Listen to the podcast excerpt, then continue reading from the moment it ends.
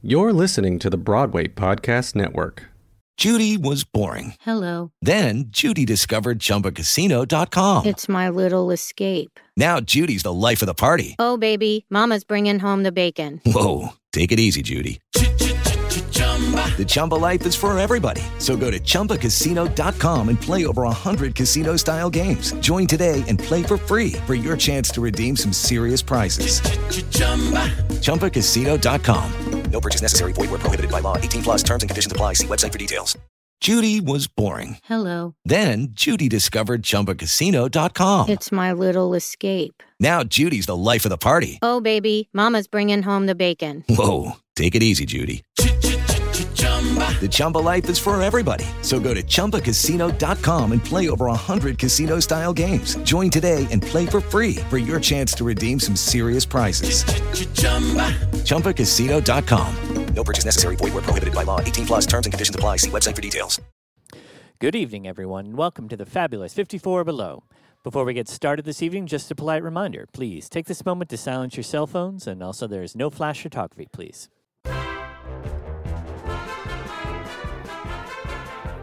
Welcome to the 54 Below podcast. I'm Nella Vera, the club's head of marketing. Our guest today is Tony Award winner Santino Fontana, who has starred on Broadway in Tootsie, Hello Dolly, Act One, Rodgers and Hammerstein's Cinderella, and many, many more. He is perhaps best known to audiences as the voice of the villainous Prince Hans in the Academy Award winning animated film Frozen. Television audiences also saw him on the most recent season of The Marvelous Mrs. Maisel and recognize him from Crazy Ex Girlfriend, Shades of Blue, Mozart in the Jungle, Fosse Verdon, and more. Santino Fontana, welcome to our podcast. Thank you for having me. Happy to be here. We're so excited for your upcoming show. It's an encore of a show that you've already done with us and was so popular that we brought you back. Tell me, um, where did you get the idea for that particular show? I think, well, I was, I always uh, stressed over, eh, I, I avoided performing in like a solo show for a very, very, very long time, mostly because I, the stress of figuring out what am I going to sing and what's the order and what should I talk about and all of it's all just very stressful to me. I prefer like a script that somebody else wrote. um, and uh, anyway, so I also love improv. And so I just thought, you know what? Why don't I just put this on the audience? So that's what I'm doing. Um, yeah, basically, I, I have about 20, 25 songs that I bring and I uh, they correlate to a certain number, and each number is uh, on a piece of paper in a hat or a bowl or a jar, whatever I end up using, and then the audience kind of picks the order and the songs, and it, that way, um, if the audience doesn't like the evening, it's kind of their fault.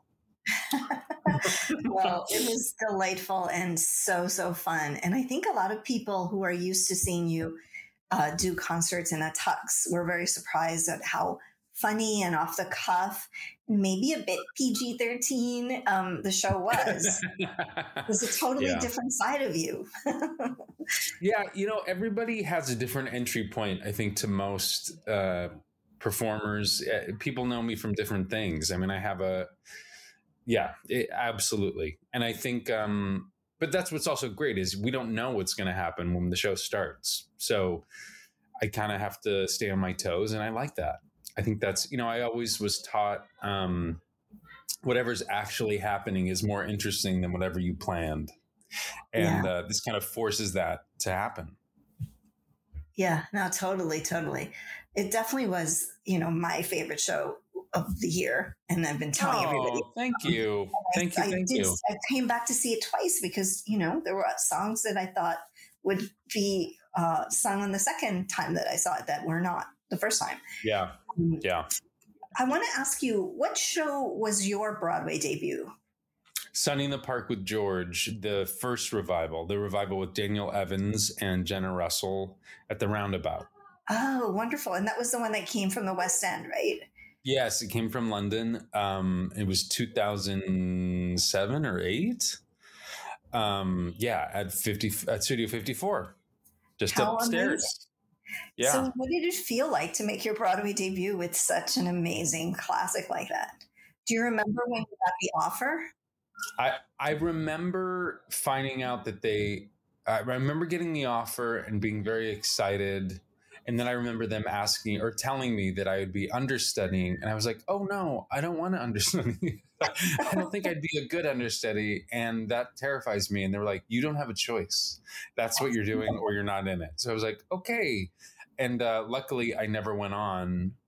Uh, again, those Brits are hardcore. And he had, Daniel had um, his wisdom teeth removed and I thought, oh, I'm going on. And we did a put in and everything, and then he still didn't miss. oh my gosh. Yeah. But I do remember the first, my first entrance as the soldier. I remember the way that it worked. I like kind of had to like jump out uh, for the first time. So you go from like not having any, you don't walk on or anything.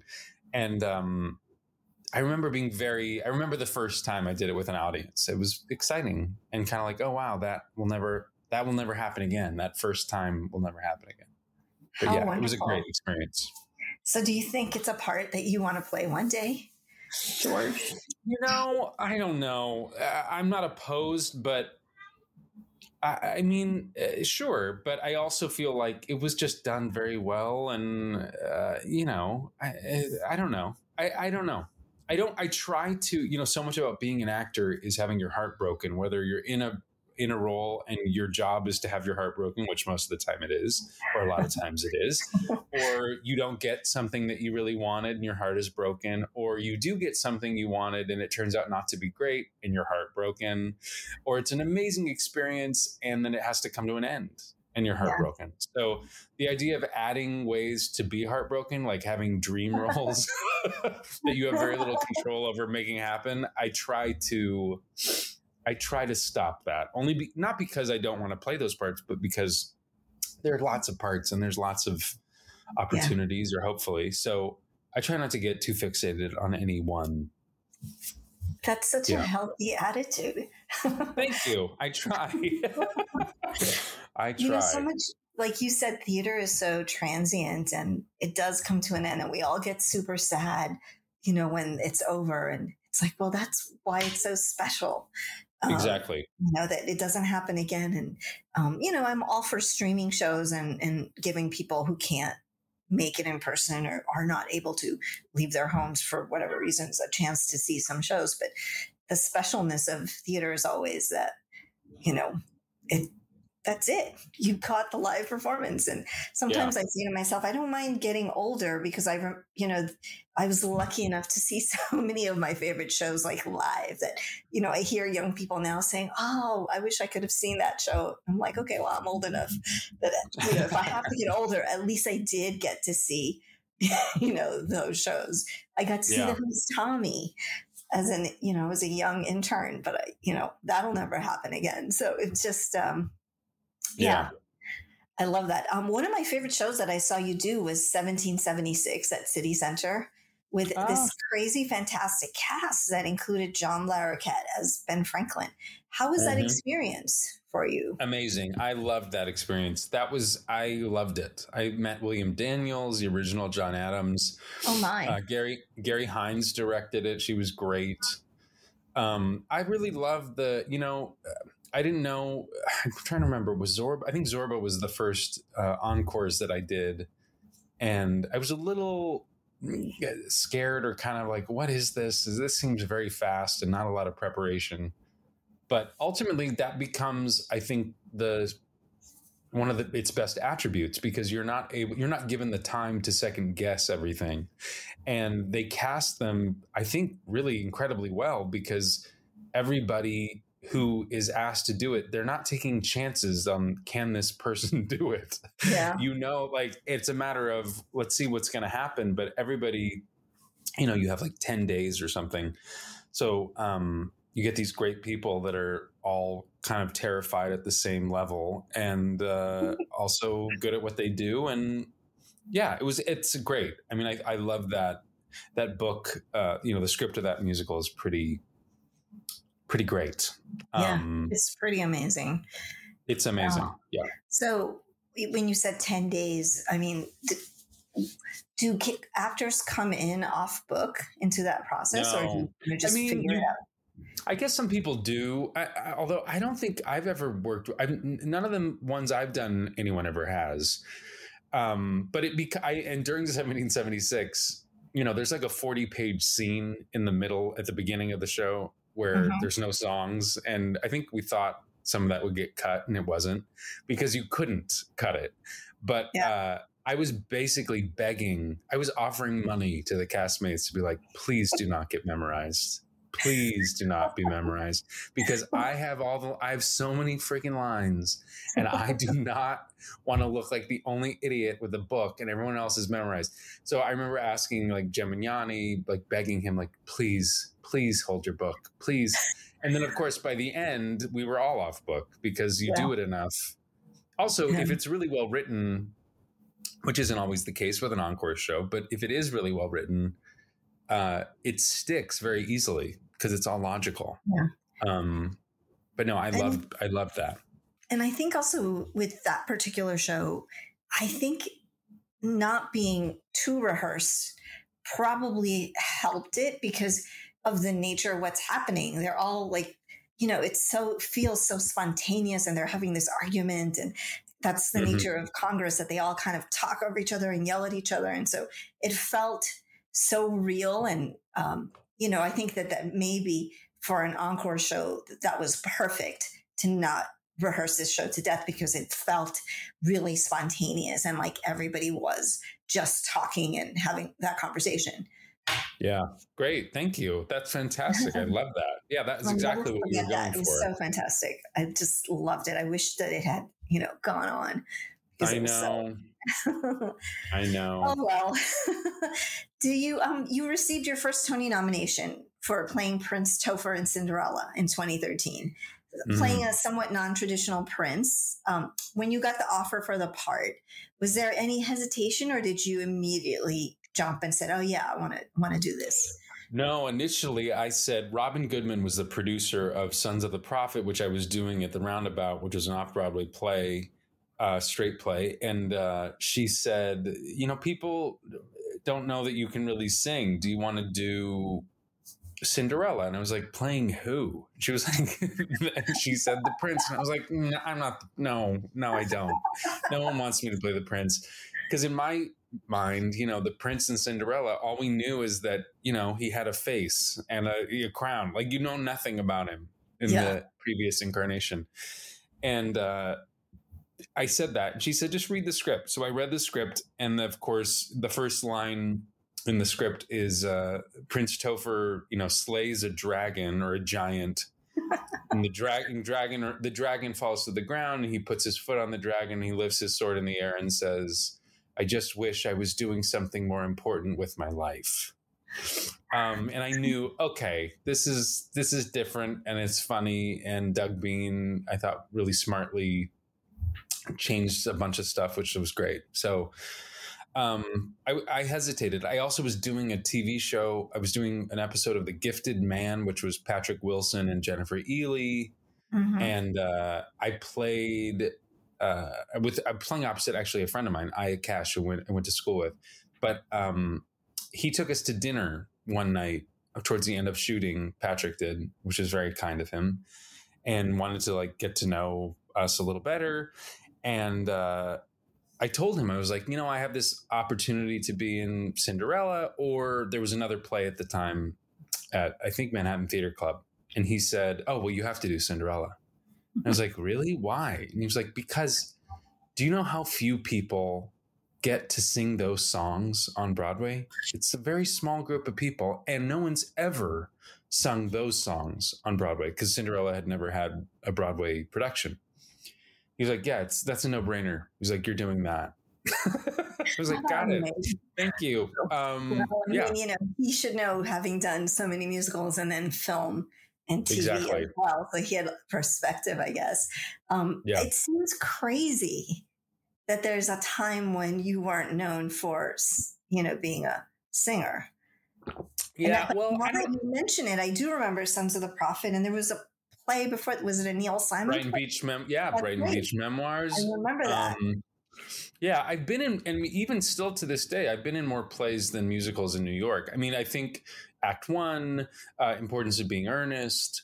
Um, yeah, it's uh, yeah, that's great. You know, I mean, that's kind of what you want. You want to like go Yeah, back and totally. forth. The, the irony is that, yeah, like I said earlier, though, the, the entry point to every every artist is different for everybody, right? So I there's like I have some crazy, which is great, but really great fans who know me from doing an audiobook where I play a serial killer. Like that's their entry point. I'm like, all I right, listen okay, yeah. to that audiobook, Santino. To you, yeah, yeah.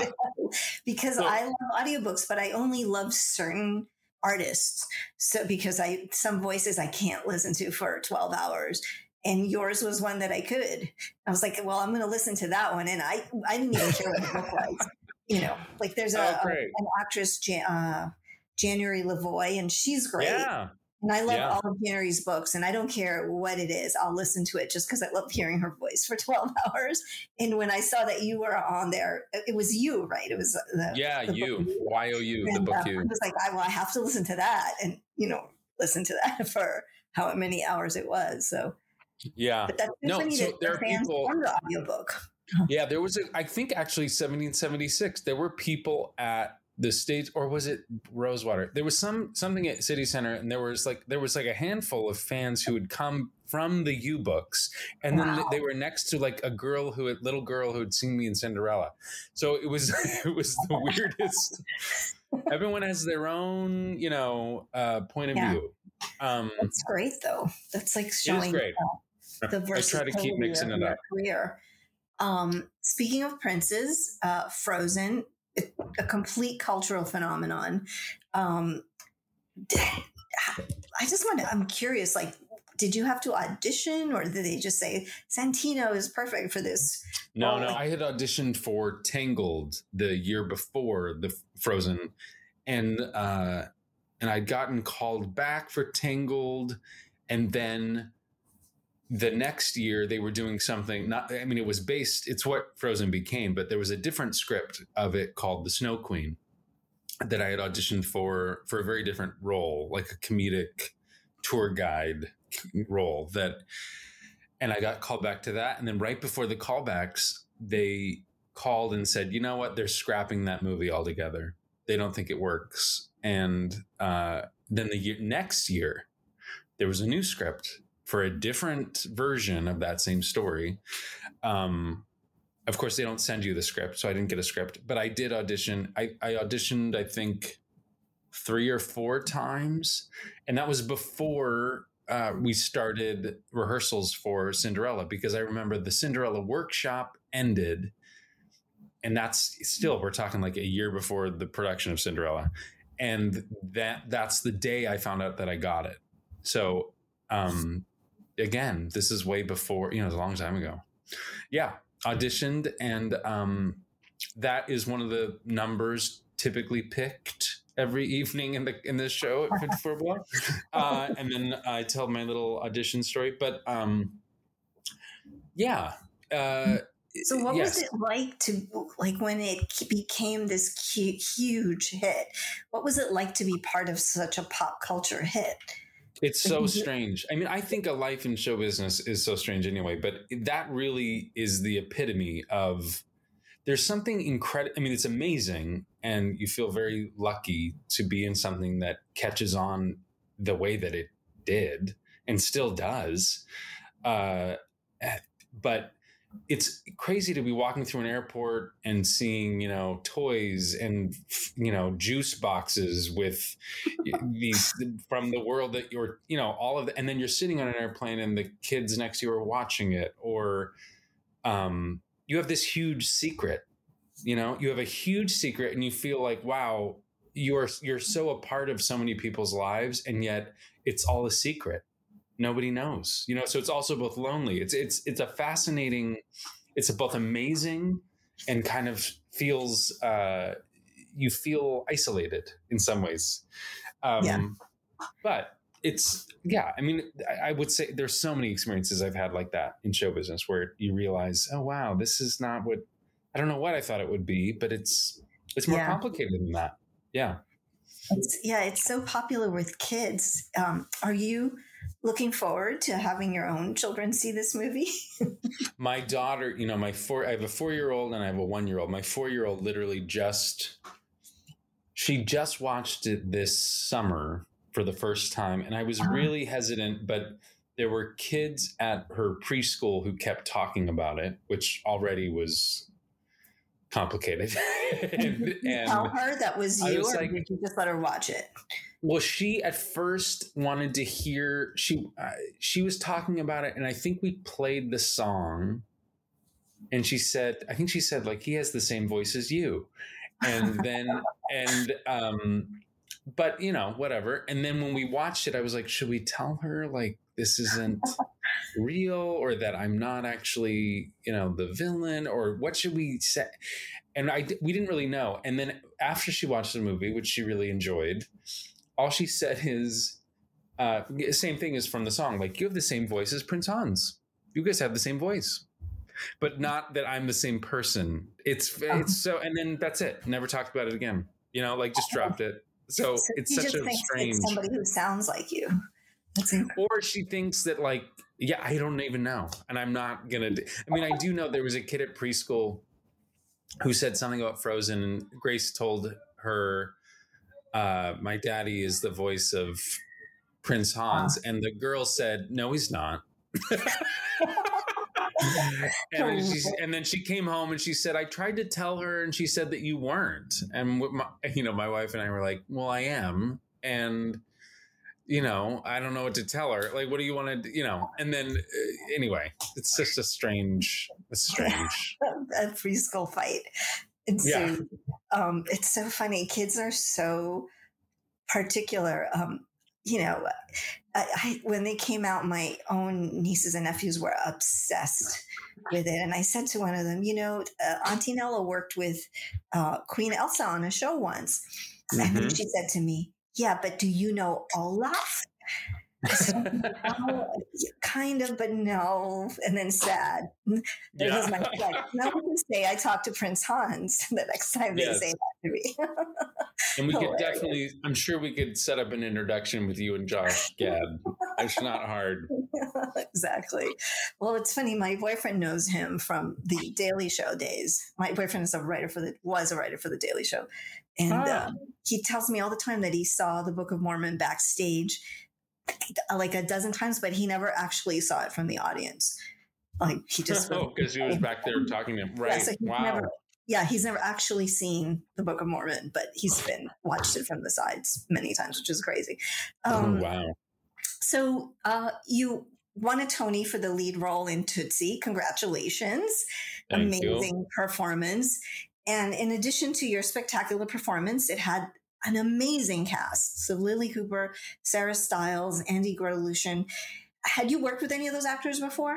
Oh, well, Lilli. I had worked with Lilli. I had written something that Lilli did the first reading I'd ever done of something. Uh, we worked together, and I worked with her dad, of course, Chuck. I'd worked with on something, and I'd also worked with Eddie, her brother, on something. Rose uh, Rosewater, and Chuck was in Act One, so I knew Lilli. Uh, and then you know, the development of a musical is is it can be a very long process. The my first reading of Tootsie. I, we did nine nine readings or workshops of Tootsie over several years. So by that by the time we got to production or perform, you know, rehearsals, we all knew each other because we had done at least one of the readings together, if not several. So, um, but no, the cast was incredible. Michael McGrath and Reg Rogers and Oh my Julie God. Halston and John Behlmann. And, yeah. Yeah. no, a great cast. I love so them. fun. And had you were you familiar with David Yazbek's music before the show? I just think Yeah, he's I mean- genius. He is also an Emmy winner for uh, a comedy uh, for Dave Letterman, a comedy writer. But um, he, you know, my fir- one of my first Broadway shows that I saw, I was in New York. It was 2001, right before it was in August of 2001, and my best friends from home, from fifth grade, since fifth grade, came out and visited me in New York and they were like, let's go see, I'm going to go see a Broadway show. What should we see? And I was like, I think, you know, Full Monty's supposed to be really funny. Also Patrick Wilson. And, uh, we got you know rush tickets, which at the time were front row. Oh, and I don't know if you remember, but the first moment of Full Monty is Denis Jones, who choreographed Tootsie, by the way. Denis Jones, when he was still dancing, like comes out naked, almost practically naked, and does like a strip. It's like right in our faces because we're in the front row, and my friends. These three like normal dudes from the West Coast were like, "What did you bring us to?" um, but and then of course it was fine because it was great. But Oh, um, what a great show. yeah, so I did know that, and I also took my parents to see Dirty Rotten Scoundrels, and then I ended up working with you know Greg Jbara and Joanna Gleason, uh, and loved it. So yeah, no, I was a huge David Yazbek fan. oh, Um, good. Yeah, he's yeah, he's and just am. an incredible. I, there's genius is probably the right word for him. Um, the band's visit is probably the, the most beautiful show I've ever seen. I mean, just It was gorgeous. even- Yeah, I explain this to people. I say you can't even call it like a musical. It's like like you, you would describe like Picasso. You wouldn't say, "Oh, that's a painting." It's just like on a whole other level. yeah, Um, yeah. I agree.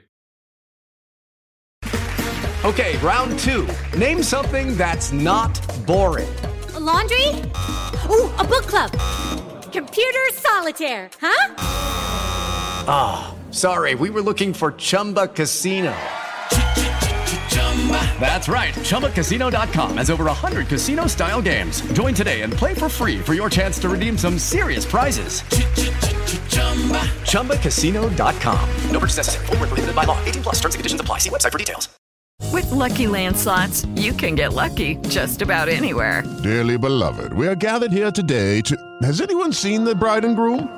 Sorry, sorry, we're here. We were getting lucky in the limo and we lost track of time. No, Lucky Land Casino, with cash prizes that add up quicker than a guest registry. In that case, I pronounce you lucky. Play for free at LuckyLandSlots.com. Daily bonuses are waiting. No purchase necessary. Void where prohibited by law. 18 plus. Terms and conditions apply. See website for details.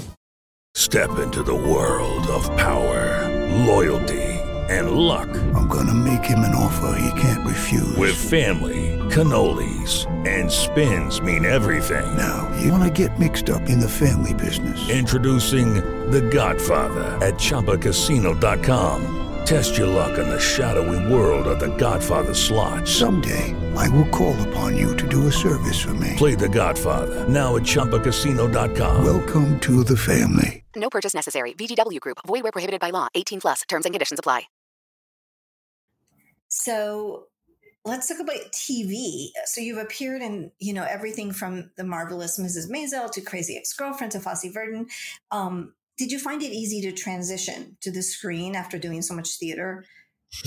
Uh, you know the the big you know what helped me the most was uh, Kate Weatherhead and Andrew Keenan Bolger's web series Submissions Only. So when I was doing Importance of Being Earnest, I got a call from Kate saying, "Hey, I think we're gonna do this." I don't even know if she called it a web series then because it was like this is 2010 Yeah. 11 and she was like i wrote this part. Would you do it? And i was like yeah absolutely. Why not? What do i care? Uh, it would be so fun and i loved her and colin hanlon and you know all that. The cast also was great. And then you know we did that for several years and i think what it forced me to do and i think other people probably feel this way too it just forced you to get comfortable in front of a camera really quickly because again there's no time. You know all these people they're all your friends.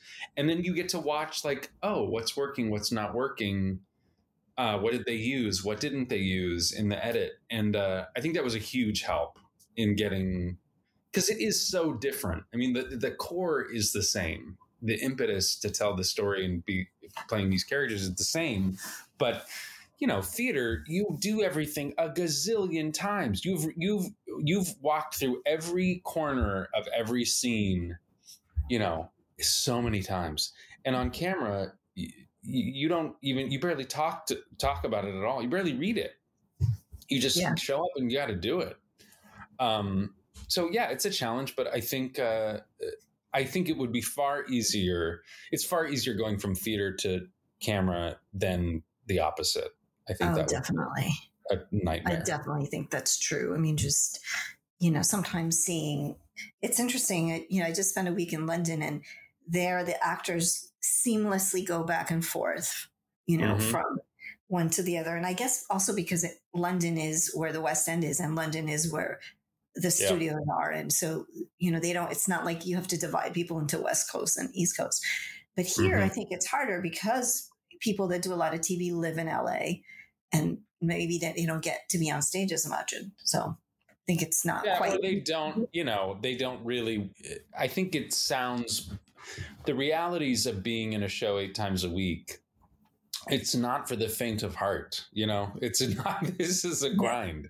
You know, you can be a regular on a TV show and work maybe one, two days a week. Uh, if you're in any role in a play, you're there every day for six days, you know, of the week. So, yeah, it's a whole different thing. So on Crazy Ex Girlfriend, um, there's a lot of fun and uh, sort of inventive songs. How does singing for the small screen differ from singing on stage? Like, do they do it Oh. all in one take, or like how? No, no, it couldn't be more different. I mean, that's one of the things, you know, the uh, because the speed, you know, television, the the speed at which it moves, it ha- in order for it to be profitable, it has to be very fast. So, you know, you wouldn't we wouldn't get sheet music of our songs. No, it would be like, hey, we've got you're not in this scene. Can we grab you? You go into the recording booth. You're looking opposite the composer, who is kind of either maybe you've gotten a demo at this point of them singing it but again nothing written down. So it's like hey can you just sing these just sing this little uh this passage and they'll, they'll sing it out loud for you. Ba ba da. Just do that. Da da da. Got it. Let's move on to the next one. That so you're literally yeah.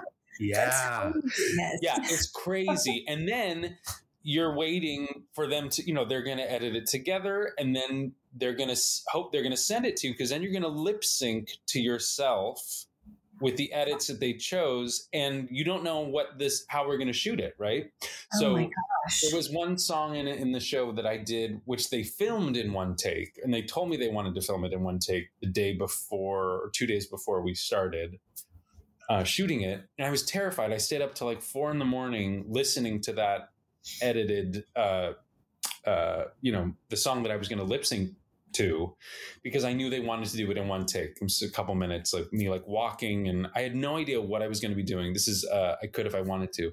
I was so scared of like, you know, we're in traffic. Granted, I was they were taking very good care of me and everybody, um, but it's stressful because there's no rehearsal and it's on camera, so it's gonna live forever. But what happens if your take while you're singing it isn't how you want to play that scene? Like that's it, right? You don't get to you don't record it. how you want to play that scene. You don't even know what scene it's going to be in. Like you're you don't even know. Like you know what I mean. You have you have limited information about how it's Wow. going to function. That's just the difference. I mean, again, but I would say also Frozen, for example. I never got a script for Frozen. I had no idea what the story was until I saw the movie. Um, which you know what? To be honest, bananas. fine. No, it's just so it's such a different way of working than uh, on stage, where we're all on the same page, and ultimately we're the ones in control of it. Um, But how do you know it's not the how to play? Like, if you don't know the rest of the script, how do you know if he's really a villain or if he's supposed to be Well, likable? Like, or I guess the director tells you. Yeah, but it also doesn't matter. That, that's what's that's also a great, um, just kind of an acting thing. Like that's a great. The bottom line is in each of those scenes, what do I need for Frozen, for example? You know, if the action is, uh, you know, get this girl to like me, you like this girl, get this girl to like me. That's it. If he has ulterior motives, none of those can show up anyway. You know so it doesn't matter like in some ways that doesn't matter. I'm sure uh and again here's the other thing. Here's the other thing in an attribute of being on camera or the the audio stuff for uh animated work. You give so many options that you're arming them you're arming Mhm. the editor and the writer and the director with here are all the ways I think this could work. yeah. and if you have any ideas or notes that you want me, I'm happy to do it another way, which is kind of what we do in theater in rehearsals. And we all Yeah. kind of choose which version do we think is best. I mean, there's a great story. I can't remember who it's attributed to, but there's an actor who had done a lot of theater who goes onto a TV set and says to the director, "Okay, I could play it like this, or I could also do this, or like, what if I did it like that, do, or do you want it more like that?" And the director said, "We hired you to pick that. We don't care. you do what you think we're supposed to do, and we'll tell you if we don't like it." Um, it is, uh, yeah, it's just a different. It's like a completely Yeah. different playground. Just I guess it's worked for a hundred years, so who am I to question it, right? well, eh, but you're not wrong in that it, it's all different, right? Everybody's uh, the end where every every actor on camera. I'm sure Kristen. I'm sure Kristen Bell had the f- knew the full story. She would have had to. I think she also is in all of it. So, um, so it's different. Everyone has a different. You know, I remember doing um on Shades of Blue, the show I did with uh, Jennifer Lopez and Ray Liotta which was a cop show. We, we didn't know where it was going by the end of the first season, but she did. Because and she would remember she would be giving us crumbs of like, oh wait, but that's not going to work if we do that because in episode Huh. six, this and we'd be like, wait, what happens in episode six? Um, tell, tell us. well, and I Um, guess also it's the same for shows that have multi-season. You know, Yeah. like the last, like if you did the first season of Lost, you would Oh, know yeah. that the last season would end this way. You're just going by what's happening on that script right then and there. Ex- you have Um, no clue, and you have signed up to tell the story however they choose to tell it. Yeah, it's true. It it is. Uh, it's very different. Fascinating. Um, so, in addition to your work in the theater and on the screen, you've also sung with a large number of orchestras, ranging from the New York Phil to Sesame Street Muppets. Um, how did you start a career in concerts of this scale? You know, this all. It's funny. It goes back to when we were talking about before people knew I sang. Really, the uh, Ted Sperling. Uh, conductor, you know, music arranger, Tony Winner himself for Light in the Piazza. He had he was working at the public, and I had done a reading of something where I hadn't sung in a long time, and um, he said, "You know, would you be interested in ever doing concerts like with orchestras?" And I was like, "Uh, sure. If you think I could." Like, it was also terrifying. My wife, I was dating my wife at the time, and I remember being like, "I'm not supposed to be doing this. Like, I don't know what I'm doing. this is scary. I need a character. I need a rehearsal. I want to like know. I want to talk about it." Um, and it, to be honest, now it's one of like the most favorite things I do because if someone calls me and asks me to sing with an orchestra, I will say yes. it's just so um, special. And Ted is really responsible for introducing me to that world. And I've sung now with him all over the country, all over the country in various, you know, great, you know, venues with great orchestras. Um, and I love it. I love it. Very few people get to do it, and I'm lucky to get to. Yeah. Um, well, you sing a lot of Broadway and songbook. Uh, do you have a favorite genre of music that isn't one of those? you Um, you know, I was I was kind of brought up in the.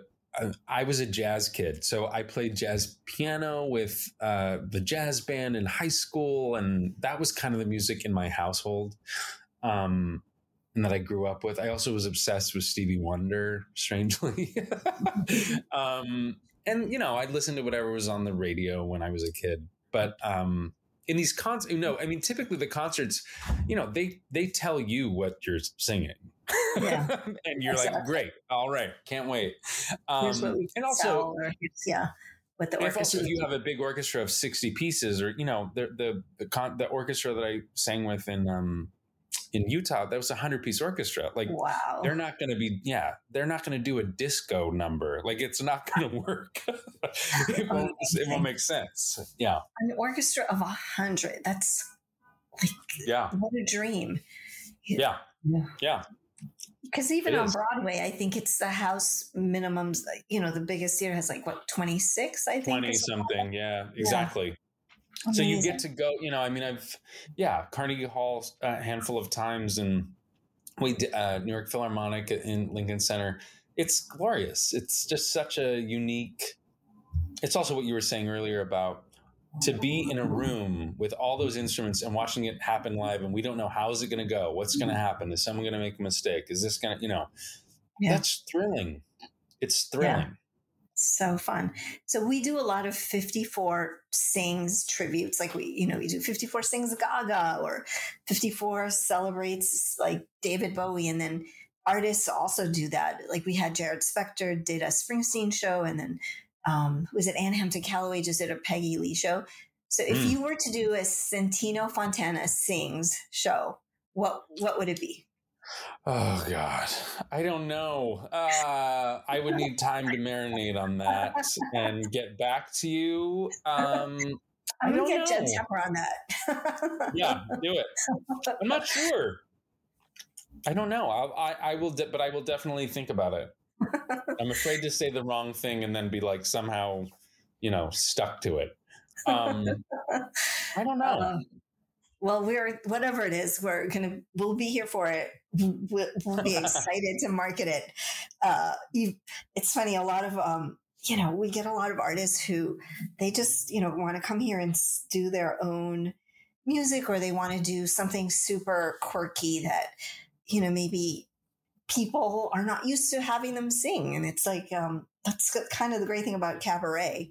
But mm-hmm. also, it's a little bit of me as a marketer. It's like, well, people want to hear you sing this because they love you in this. So, yeah. you know, it's kind of a little bit of a balance, I think. Like, um, and I think somebody like, for example, Norbert Leo Butz is always great about doing his own thing, but also just giving just enough of what the audience really, really wants. Mm-hmm. So he mm-hmm. draws, I think he draws the line at Wicked, but you know, so everything else he does, you know, throw in a few things here or there or reorchestrates them, but um, but mostly he does his own stuff that he loves, and and it works beautifully because he's you know got the audience gets what they want, and then he gets what he wants. But it's so, mm-hmm. so interesting to me, um, you know, just kind of the musical choices of artists who come through the door. And sometimes I think, oh, what's that going to be? Does that artist even have enough songs? You know, and they do. It's incredible. You sit there and you're like, wait, I didn't know that that song was written by so and so. You know, it, it just mm-hmm. turns out to be such a revelation. And those are such great shows um, because you you're also learning something as an audience member. Yeah. So thanks so much for your time, Santino. Whatever your next show is, we're looking forward to it. Thank you. Where can, can are you on social media? Can people find I am. you? Yes, at Santino Fontana, both on Instagram and Twitter or X or whatever we're calling it, and Threads. oh my god, I just joined Threads, so I'm going to find know. you there. it is amazing, though. I will say, having as weird as it can be, social media, it is uh, people they pay attention. If they want to come out, they come out. It's great. It's amazing. Yeah. I have, you know, had only good experiences on social media. So I'm a fan. I've met a lot of fans, like of theater, fellow fans. In fact, I was with somebody at 54 Below the other night who I met from theater Twitter.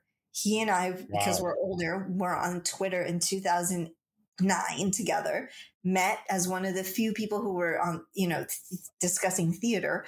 And after all of these years, we've actually become friends. So I've only had good wow. experience. Yeah. That's great. Um, I think nowadays it's a little different, but the, the first, the original theater crowd who was like on there discussing things and, you know, there weren't that many of us initially. So right. um, we all kind of all know each other from those days. Great. So at Santino Fontana, Otherwise, we will see you here in September, September 10, 12, 13, and 14 at 7 p.m. Thanks again so much. This was so fun. Thank um, you. I look forward to meeting you in person. And thanks to everybody out there listening. Hope to see you uh, for Santino's show. You've been listening to the 54 Below podcast, part of the Broadway Podcast Network. Subscribe and rate us on Apple Podcasts or your favorite podcast app. To find out more about our upcoming shows, visit us at 54below.org. Hey, it's Leslie Odom Jr. here on the Broadway Podcast Network to tell you about the Rise Theater Directory, a program of Maestra Music. Rise is a national online resource designed to connect and empower backstage and administrative and creative theater professionals from underrepresented backgrounds. If you work or aspire to work in the theater community, this can help you find your next project. And if you hire theater professionals, search the Rise Theater Directory to find your next team. Create your profile now and get more information by visiting risetheater.org. That's theater with an R E R I S E T H E A T R E dot org because only together we rise. It is Ryan here, and I have a question for you. What do you do when you win? Like, are you a fist pumper? A woohooer, a hand clapper, a high fiver. I kind of like the high five, but if you want to hone in on those winning moves, check out Chumba Casino. At ChumbaCasino.com, choose from hundreds of social casino style games for your chance to redeem serious cash prizes. There are new game releases weekly, plus free daily bonuses. So don't wait. Start having the most fun ever at ChumbaCasino.com. No purchase necessary. VGW. Void were prohibited by law. See terms and conditions. 18 plus. Hello, it is Ryan, and I was on a flight the other day playing one of my favorite social spin slot games on ChumbaCasino.com. I looked over the person sitting next to me, and you know what they were doing? They were also playing Chumba Casino. Coincidence? I think not. Everybody's loving having fun with it. Chumba Casino is home to hundreds of casino-style games that you can play for free anytime, anywhere, even at 30,000 feet. So sign up now at ChumbaCasino.com to claim your free welcome bonus. That's ChumbaCasino.com and live the Chumba life. No purchase necessary. VGW. Void were prohibited by law. See terms and conditions. 18 plus.